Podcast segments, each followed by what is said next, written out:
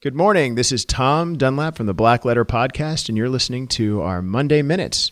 Let's get started. Closing up our mini series on overview of crowdfunding. So, you've gone through the process of listening to me talk about what crowdfunding is, Regulation CF, how much money you can raise, and a couple little gotchas. So, what are the nuts and bolts of crowdfunding? Well, honestly, you probably need to talk to a lawyer. Ultimately, you're going to have to fill out something called Form C. You have to provide the SEC and the platform with information about your issuer, you, the company, and what the offering is. And those things include basically a business plan, what you're going to do with the money, the use of the funds, information about the your website, information about your product, information about the founders of the company, uh, what your target offering is. In other words, how much money you're looking to raise and what the deadline is, what the offering price is. And there are a whole bunch of other disclosure requirements.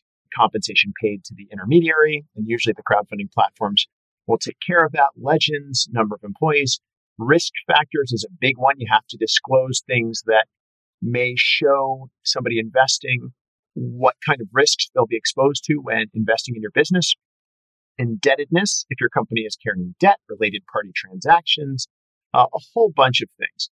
Short story is check the SEC website if you're trying to figure this out yourself. Most crowdfunding platforms cover most of the compliance for you.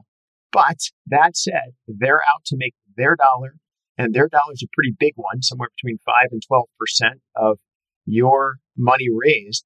And so it's good to have an attorney in your corner to make sure that you're compliant because I'm pretty sure all of those platforms say that they're not responsible if something's missed.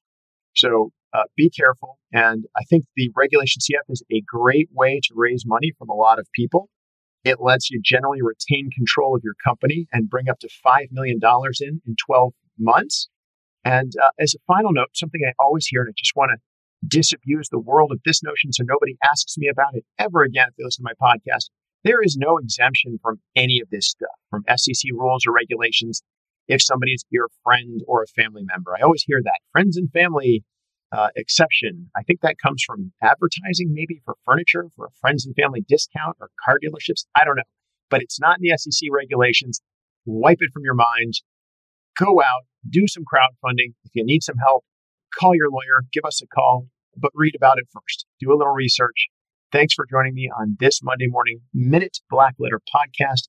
Go get a cup of Joe. We'll see you next week.